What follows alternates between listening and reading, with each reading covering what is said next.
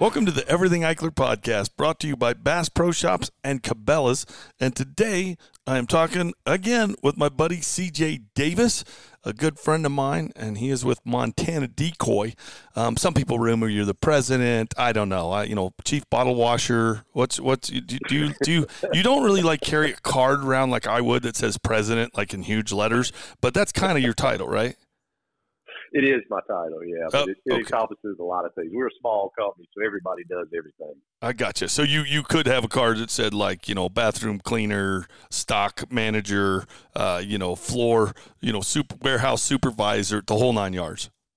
Oh yeah, yeah, everything, everything. Right. And would the other employees agree that you should have all those titles, or that really no, probably just president? Especially the bathroom cleaner one. Okay, good. you crack me up. I always love talking to you, CJ, because I, I, I, I enjoy you. I respect you. I have a good time with you. We've hunted together multiple times. We've got another hunt plan this year too. I'm pretty excited about. Yeah, it's going to be great. Are we going to Virginia or South Carolina? Did you make up your mind? I thought we were doing both. I'll be honest. I thought we were doing both. um, you know, I didn't know if you're going to cut me down to one. I guess I'll flip a coin. Um, but uh, yeah, I'm, I'm sorry. I guess I totally I, I, I invited myself on an extra one. Sorry. Well, considering how many tags I drew this year, which was none, I got kind of an open fall, so we could probably make that work. Your your dance card is open. Is that what you're telling me? Wow, I'm like 0 for 4. It's it's awful for me. Now, some of them, you know, they were total shots in the dark, like that inaugural Virginia. Inaugural means the first one, just in case. Oh, thank But you. the, I uh, always that- wondered. The odds of that one were awful anyway, but I still consider I put in, I didn't draw. That's still a zero. Well, the one we should have drawn, Wyoming. That guy called me the other day and said, "You know, I cannot believe you guys didn't draw." I was like, "It's because I put in with C.J. Davis, and I put in by myself. I would have drawn that amazing elk tag, but C.J. kind of, you're kind of holding me back like a, a little anchor." man, everybody I talked to, that whole draw thing just seems to be, and I don't know, man, it's just crazy. The amount of points some things take, and it changes year to year. It's kind of always been that case. But like last year, you and I would have drawn that with the points we had and had points to spare. Yes, uh, and and everybody I've talked to, and I'm sure everybody listening, if they put in for tags, can relate to this. But it's been like that all over the country. I mean, a lot of people aren't aren't drawing, but I've also heard that license sales and and hunters, believe it or not, are up a tremendous amount, and a lot of that they they feel is still holdover from COVID, and some of it some of it has to do with the economy. People are like, hey man, I'm going to go out hunting. And they, they must be better Yeah. hunters than me because if I figure out what I what I spend on hunting, I'm probably way better off going and buying beef at the store. To be perfectly honest, it's not. It's Going not to work. yeah, I'm not. Going to work would be a good idea. Yeah, yeah. I'm not. I'm not proud that it would be cheaper to buy stuff at the store, but it probably would. and and what's even more frightening, I got to tell you this, and anybody listening, you know, if you're listening to a Montana decoy podcast, you're probably listening to uh, learn a little bit about decoys and decoying, and we're going to get to that. But I've got to tell you, Maybe. I've got to tell you a scary statistic. And I actually thought of you the other day when I was working on it. Um, Rocky Mountain Elk Foundation, I was talking to one of the guys over there, and we were talking about statistics and elk hunting. And I said something about, you know, it, it being super hard to kill an elk or, or that a lot of people didn't understand how low the percentage was. And it, it- was almost like he was calling a little BS on me. He was like, "Oh yeah, really? Well, what are the statistics?" So I was like, "Well, I'm, you know, I know what they were a couple years ago because I researched it, but I'm going to research it again." So we literally went on the Colorado Parks and Wildlife website, and anybody can do this and look up, you know, hunting statistics. But here's what'll blow you away. So last year, with all weapons, so all manners of take, so that includes archery, muzzleloader, and rifle. In all seasons, that's archery seasons, muzzleloader season, rifle season, the success rate on elk was 16%. Now, here's what they don't really break down for you, but you can look at the numbers and figure it out yourself. That seems low to me. Now listen to how low it goes. If you break out just bulls, because most people don't come to Colorado and, you know, I, I, to me, and I know to you, small bulls and cows and everything is really a trophy. But to most people, when they think of elk hunting, they think of a really good bull. You know, like the bull you shot when that you decoyed in on the on the state land. Yeah. So you know that's what people yeah. think of. So so we got to tell that story. By the way, I know we've talked about it before, but I'm still pretty proud of you. And I was even more proud when I when I heard about the statistics. So it's only nine only nine percent success rate on bulls. Now, what people don't realize is that nine percent success rate for those that go, oh well, that's not too bad. That includes now. Listen to this, CJ. It includes guided hunts it includes private land hunts, and it includes limited draw where you might put in for 24 years to draw a tag in an area that's 100% every single year. So imagine that 9% success rate on bulls, and that's what they'll, you know, that, that that's listed. But then if you take and start subtracting, so like I even looked it up, I was like, wow, what is my success rate? You know what I mean? Like if the statewide mm-hmm. success rate is only 16%, I eclipse that. Like, you know, I, am not counting misses, just kills. Um, I looked ours up, and last year I think it was like 60% on kills. Now we were, I think, 85% on shots. But I looked at it and I went, so personally, I help boost the Colorado Division of Wildlife's success rate. And so did the 1,500 or 2,000 other outfitters in the state.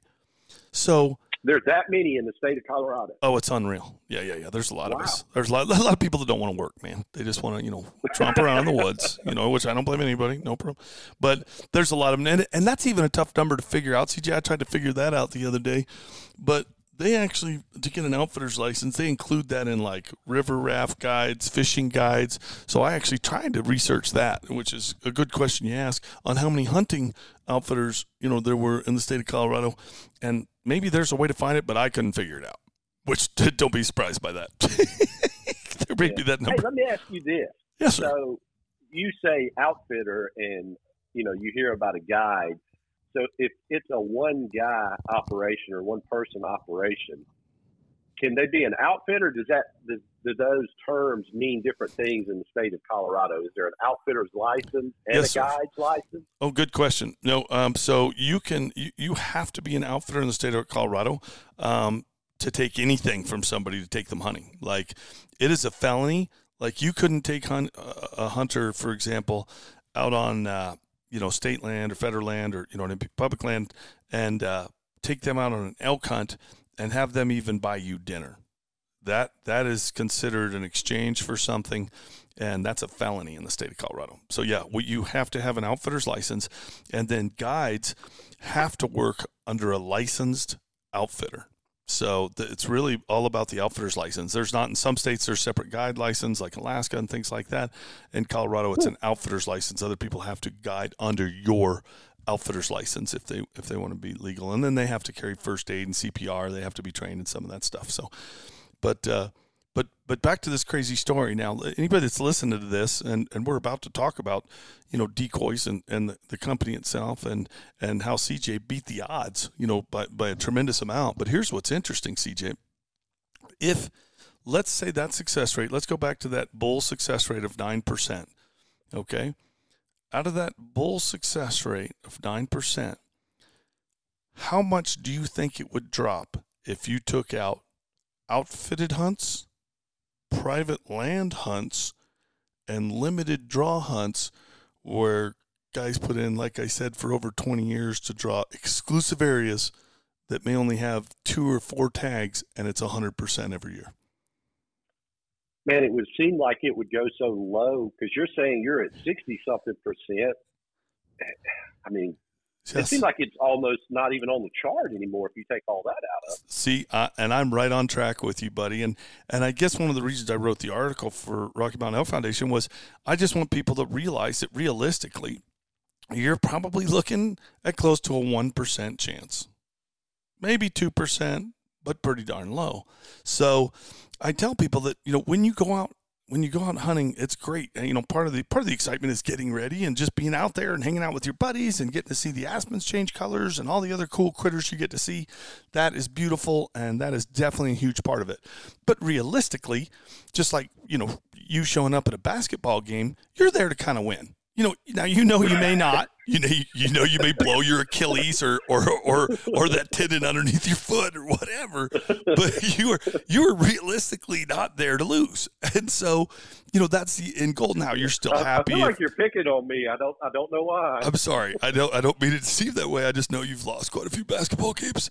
Um, but I just, we don't go there to lose. And just like hunters, I think we all agree. You know, we're, we're our end goal is to try and harvest an animal, but you know, is it the end all to be all? Of course not. And that's why so many people, um, or a lot of people, turn into trophy hunters. Jesse, who's helping me run this podcast right now, you know, Lieutenant Jesse from the National Guard.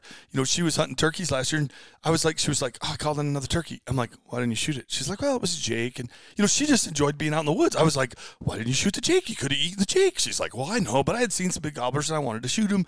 So that kind of lends itself back to what I'm saying is a lot, you know, a lot of times we go and our end goal is to harvest an animal, but that's not really the most important part of it.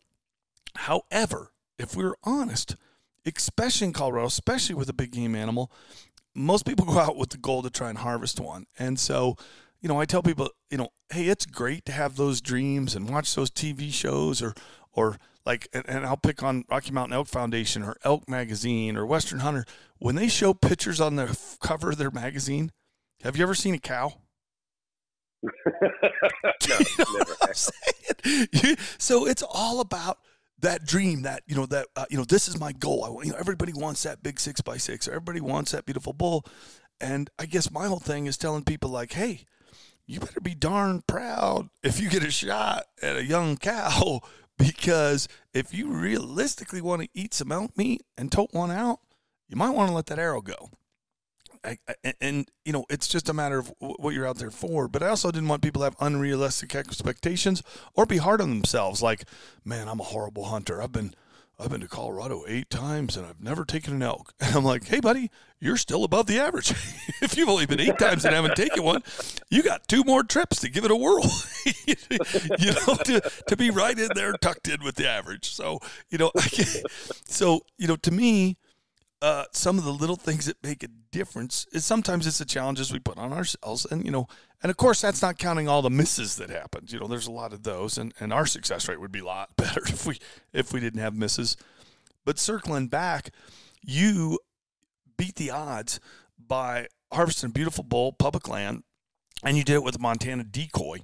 And sometimes it's those little tiny things that will help tip the percentages in your favor so, if you would talk a little bit, because you're one of the guys that have beaten the odds, um, talk a little bit about using your decoy, the Montana elk decoy, to lure in an elk close, and then you harvested it with a recurve bow. So I don't even know what percentage you're in. I'm going to tell you that's uh, you know, you're, you're you're in a very small group there, buddy. Pretty cool. Well, I, I appreciate it. I appreciate it. I'm sure it was hard for you to actually say that, but It was I You know, the- I choked on it a little, but it's true. Yeah, we we make a lot of decoys, and and I love them, and obviously I feel like they're a great tool to have in your toolbox as a hunter. But it doesn't matter how good the decoy is. There's got to be an elk there to see it, right? Good And- point. Yes. Sometimes that's the hardest part is just finding elk, and and man, we've got a lot of great tools nowadays to, you know, remote scout without ever sitting setting foot on a piece of property anywhere in the country or the world for that matter. But you know, the one thing those apps and all that information that you can find online, it never really tells you exactly where those animals are standing when you get there and how many other hunters have been standing there before you get there. So there's all there's still all these variables. That was And a great point. I- I'm sorry to interrupt you. That was Yeah, really you good. take somebody that's on the thank you. You take somebody that's on the East Coast and they have seven to ten days to burn, and they're only going out there to hunt. They can't drive out there and scout. And if you take all that, you go back to your one percent number, you take those residents out of that number, or the people that live west of the Mississippi out of it, and for a guy that's on the East Coast that wants to go elk hunting, and he's wanting to do it DIY with an over-the-counter tag, that's got to be like, gosh, I mean, is that like winning the lottery to go out there and kill an elk or something? That's crazy. Right? No, I agree. Just being too stupid to quit is like one of the best things you can get in your mentality to go elk hunting if you want to do it that way. I feel like, Oh, I agree. and that's not to say that I, I did anything other than get lucky. I, I we had hunted hard for gosh, three or four days, and we call them ghost gobbles when we're turkey hunting around here. You'll hear like just enough of a gobble to know that it was a gobble, but you can't really figure out where it is. And no matter what you do, he won't gobble again. ghost gobbles. so we were hearing ghost bugles is kind of what it amounted to, but um, it was just right place, right time, being too stupid to quit for me. And heard a bull, just kept. And that's the other thing that surprises me, or surprised me the first time I went out to your country. Is in your mind you're thinking thinking it's all aspens and meadows and easy walking, and boy, you go through a burn, which is where a lot of the elk like to be, and that burn is I don't know, four or five years old, it gets kind of nasty thick in there, doesn't it? Oh man, I walked through there this last fall. Yeah, yeah, it's hard to get a horse through there in some places. It's amazing, and so you you hear an elk bugle, and if you don't get the second bugle, you really don't want to walk through that stuff to try to force him to bugle again. But that's kind of what you have to do. You just have to power through that stuff. And I'd gotten up to the edge of this little flat and uh, I didn't even know it, but there were some wallows up there. There was a lot of elk sign, but it was the first time I'd stepped foot up there really for me. And sitting on a rock trying to decide what I wanted to do next, and happened to see a tree moving across the flat from me, and realized it was an elk rubbing its antlers on it. So I pulled out a decoy, and the wind was in my face, and I put the decoy behind me because I'm by myself. I don't have anybody calling or running the decoy behind me. Right. And I want the elk to see the decoy and walk you know, focus on it and walk past me is his plan to get to the decoy and, and hopefully I'd get a shot. And it just worked out fantastic that way. I had a I had the decoy set up. I moved up. I got a little bit of cover behind me. Uh, did some calling, and the first thing to show up was a spike, which I would have been thrilled with. Don't get me wrong, but in that part of the state, can't shoot a spike. Right. So yep. got to be a four pointer. Looking at the spike, the spike's looking at the decoy, and I'm like, I'm thinking to myself, that could have been what I saw rubbing that, that tree over there. That just doesn't make any sense. And and finally, he kind of wanders past me, doesn't get my wind, and I'm still sitting there. And then I hear a bugle from towards where the rubbing was happening on that tree. And finally, that bull, he comes by me, just a perfect. I think it was a 15 yard shot, which is just barely in my wheelhouse with a recurve. just got lucky, but it's just being too stupid to quit was really, you know, making yourself get up every morning, I know there's elk around because you could hear the bugles, but they weren't really talking like you want them to talk, and they weren't really responding like you want them to respond. They're just doing what they do. They're elk. That's just being in the right place at the right time. But man, it just takes a lot of a lot of determination to keep pushing through it.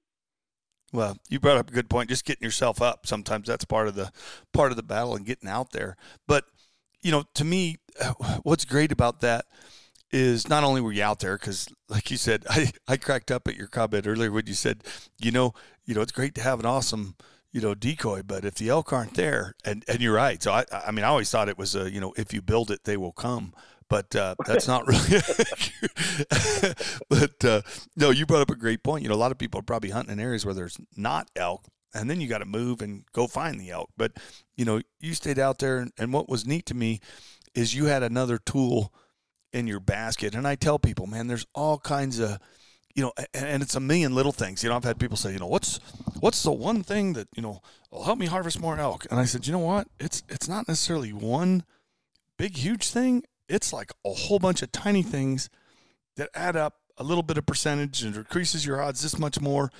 And you know, some of that are super obvious, but it's you know having your bow or your rifle or your muzzleloader sighted in, knowing what you can shoot, knowing how to shoot, checking your gear before you go, you know, scouting like you mentioned. There's all kinds of way to scout. You know, figure out where, you know, where the elk are.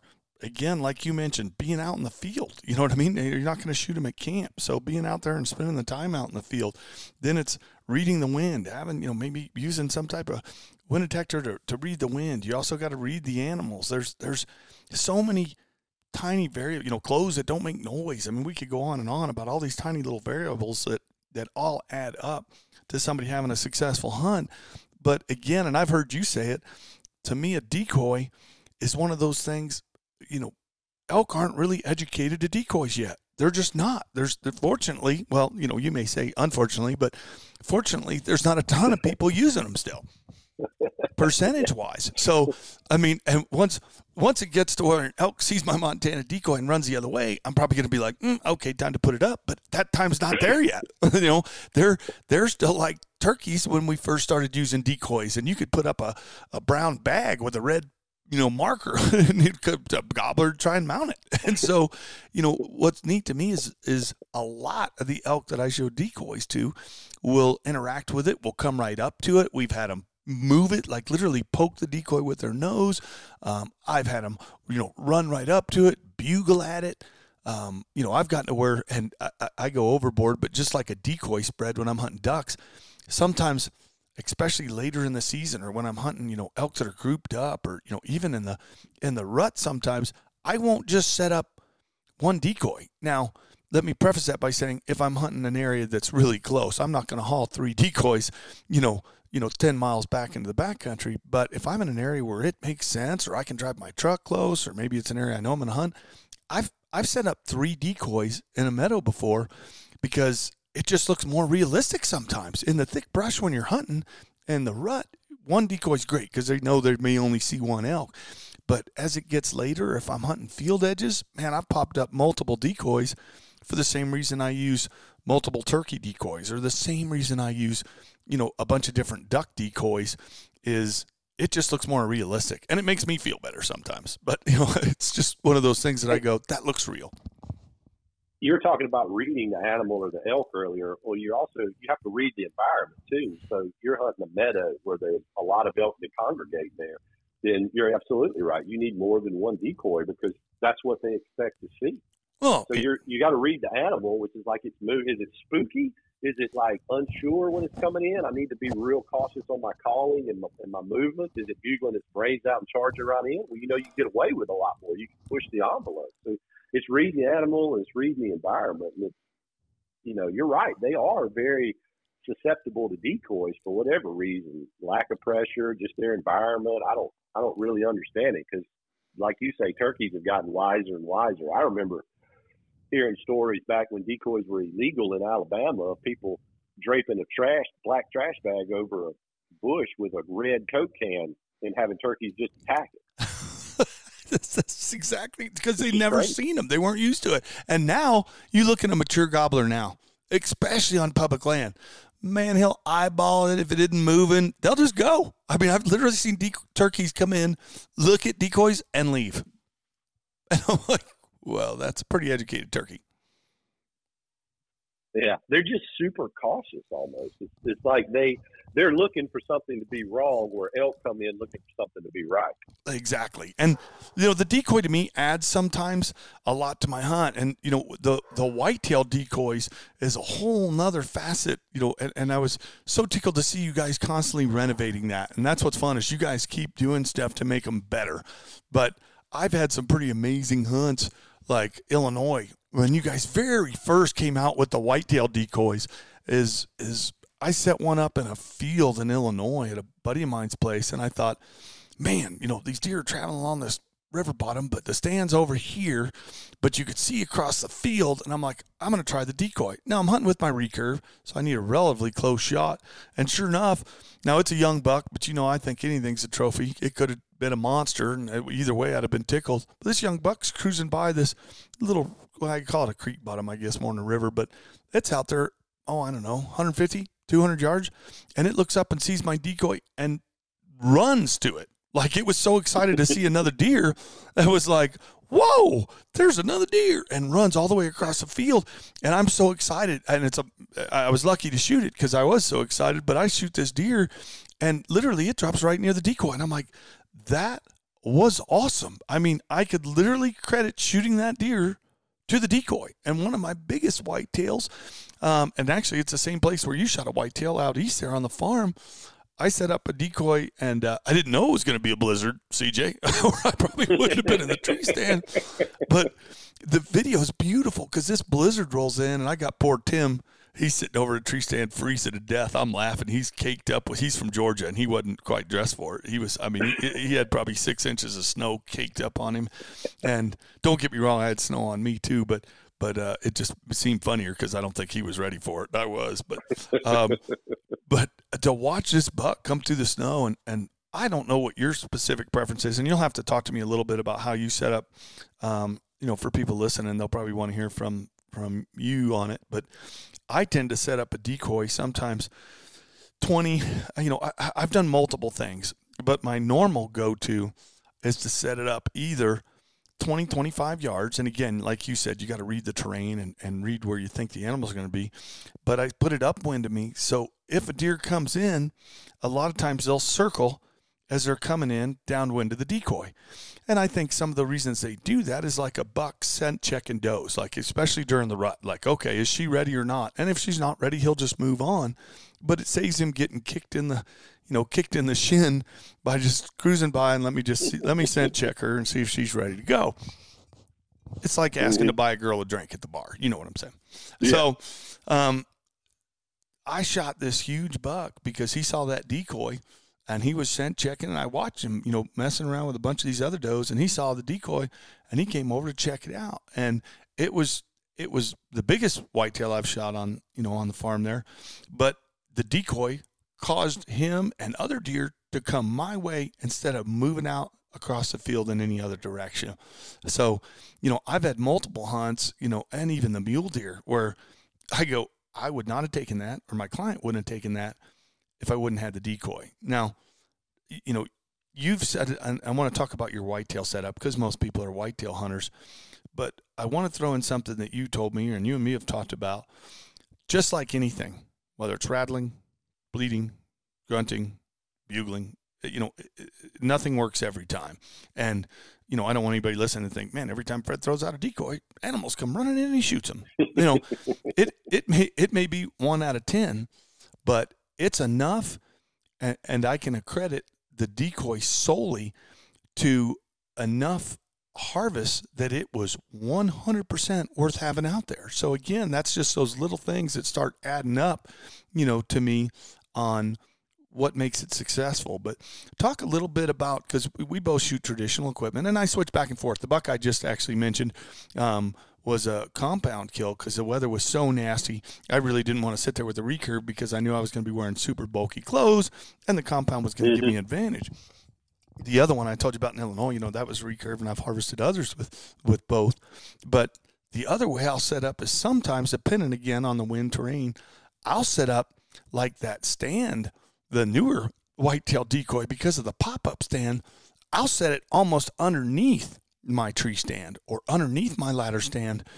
And to me, that's a perfect setup because I can either use the decoy or not use a decoy. So, talk a little bit about your setup on white whitetail, and then talk about that newer setup that that uh, that I've tested out, and I know you have too. You know, the pop up. So I look at decoys just like you're talking about. They're they're a tool, just like my grunt call or my rattling antlers or whatever. And you know, it amazes me. Guys will haul rattling antlers and grunt tubes with them every time they go into the woods, and they don't expect them to work every time. But they'll take one of our decoys, which the way ours are designed, they're a whole lot easier to carry than a lot of stuff that's out there. They'll take that one decoy one time, set it up, they don't kill a deer over it, and they're done with it. And I always ask them, how many bucks have you grunted at or rattled at or both that you didn't kill, but yet you keep carrying your rattling antlers and your your grunt call? They're all a tool, and the more you use them, the better you get at it, and you learn to read the situation, whether there's a deer in that situation yet or not. You learn to read the the land and stuff like that, and I'm still learning a lot about it. And, and the way I approach it, um, you know, I hunt a lot on the on the East Coast, just where I live and where I hunt, where I grew up, and family and all that stuff. And one of the most difficult of, places to hunt whitetails in the world, by the way. I think so, but you know, everybody says where they hunt is the toughest place, but you're kind of a victim of circumstance in a lot of that. It's thick. It's you know, in early archery season, everything's thick and green, and you know, you don't you're not usually hunting over great big fields in a lot of places. You don't have a lot of visibility, so I, I approach it a lot of times with you know, it's smaller food plots. And by smaller, it could be a quarter acre to, to three or four acres in some places, maybe even larger than that. But, you know, my first step is what am I hunting with? And what do I know about the deer? Well, if I'm hunting a specific funnel, maybe a ridge top or somewhere that has a saddle in it. It's got an oak tree dropping so that I'm 90% sure every deer that comes up there is going to come by that oak tree. I'm not doing anything.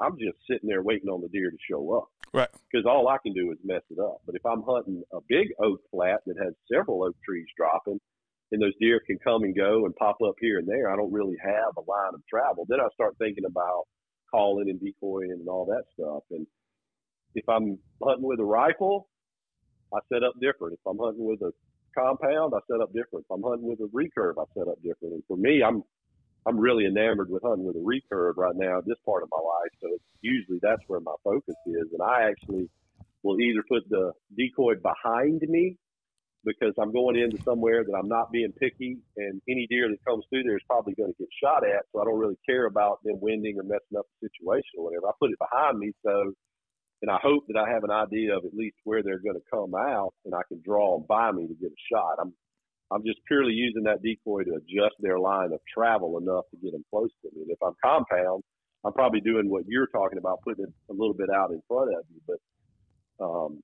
you know, because I've got a little more effective range, honestly, is what it comes down to. And with that recurve, I need them really close. You know, my deer in South Carolina are small and whippy, I like to call them. So you can make a great shot, but the deer's not there when the arrow gets there with the recurve a lot of times. So I really want them as close as I can comfortably get them.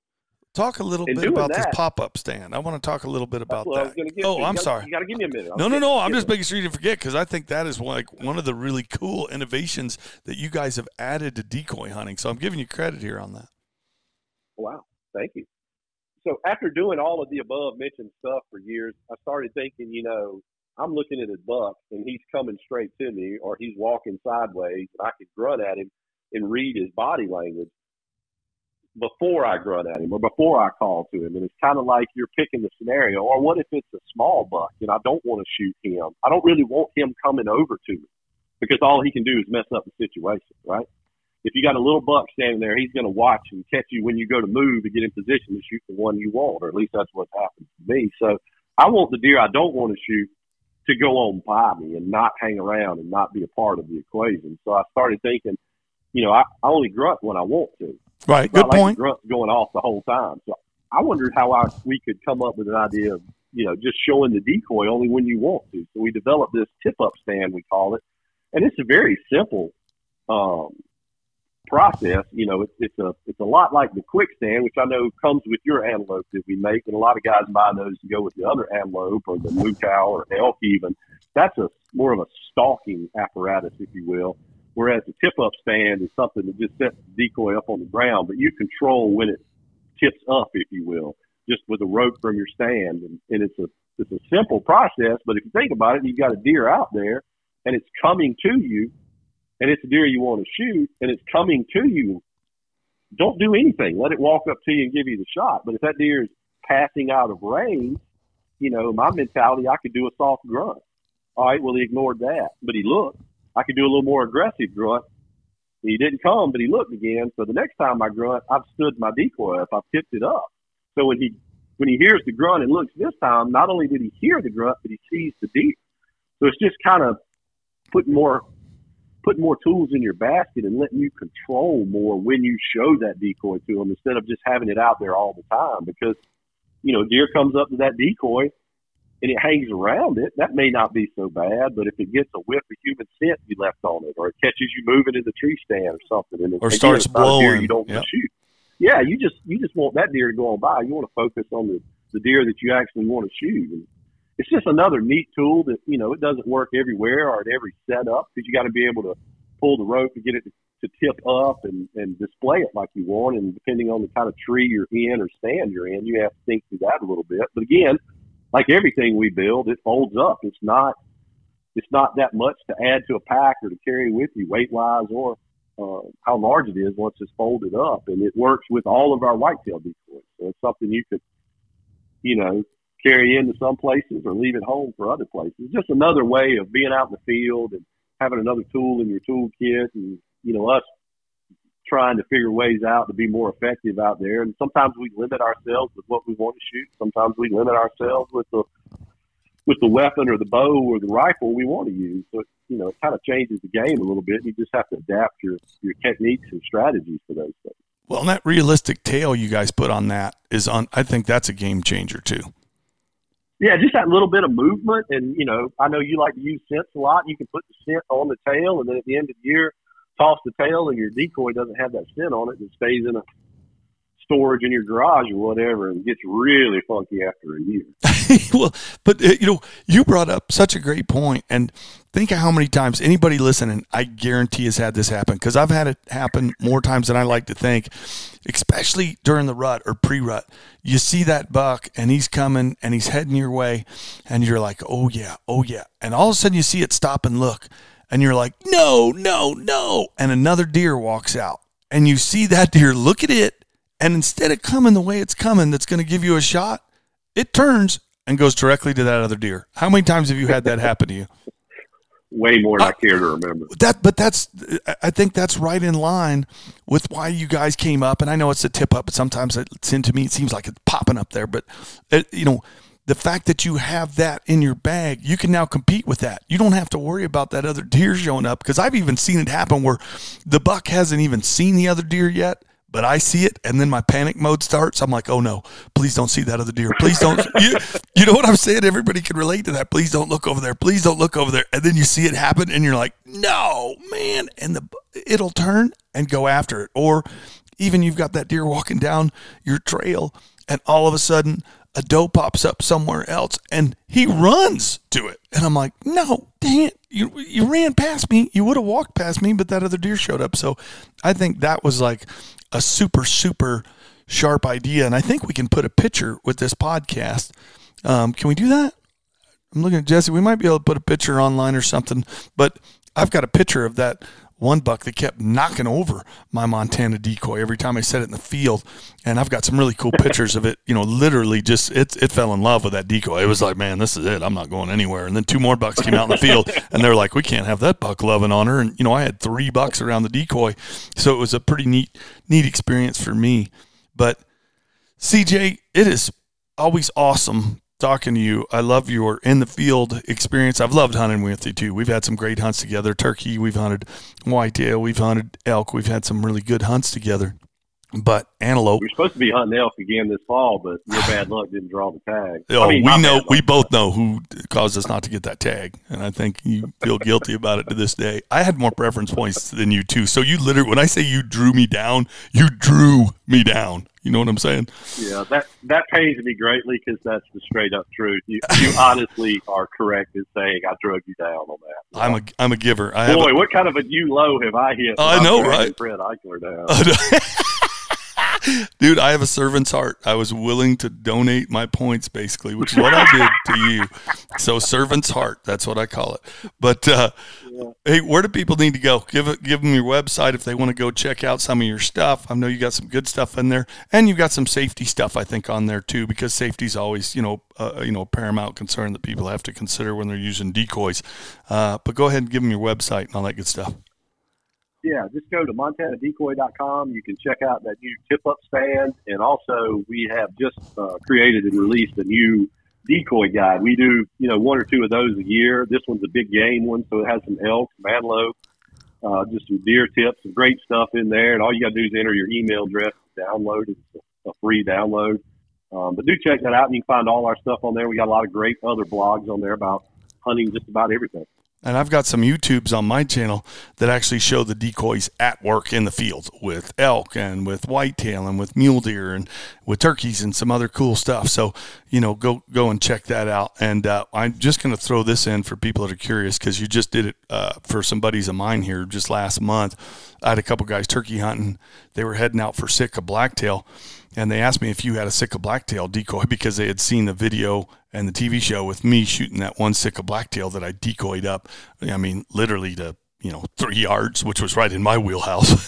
so like, that's perfect. But uh, you guys will also sometimes do custom decoys because uh, they literally, you know, they said, Fred, could you could you call him? And I said, yeah. And I, I was name dropping. I was like, yeah, I know the president. Uh, let me just call him right now. So thanks for answering, by the way, because they were kind of looking at me like, sure, he's going to answer Fred at six o'clock at night. And you actually did. So I probably interrupted dinner or something, but you picked up. yeah, I didn't know it was you. I just accidentally hit. Oh, I figured it had to be something like yeah. that. But they were impressed. They were like, wow, you know. So, but uh, you actually you actually hooked those guys up, um, and and super reasonable price um, not, you know, the same price basically as, as the regular decoys that they had picked up at Bass Pro or Cabela's, and you made them a custom Sitka blacktail decoy, which was awesome, and I can't wait to hear their stories and uh, when they come back. But that's an option for guys too if you're hunting something crazy, because you guys even made an ocellated turkey decoy for me that helped me take a turkey.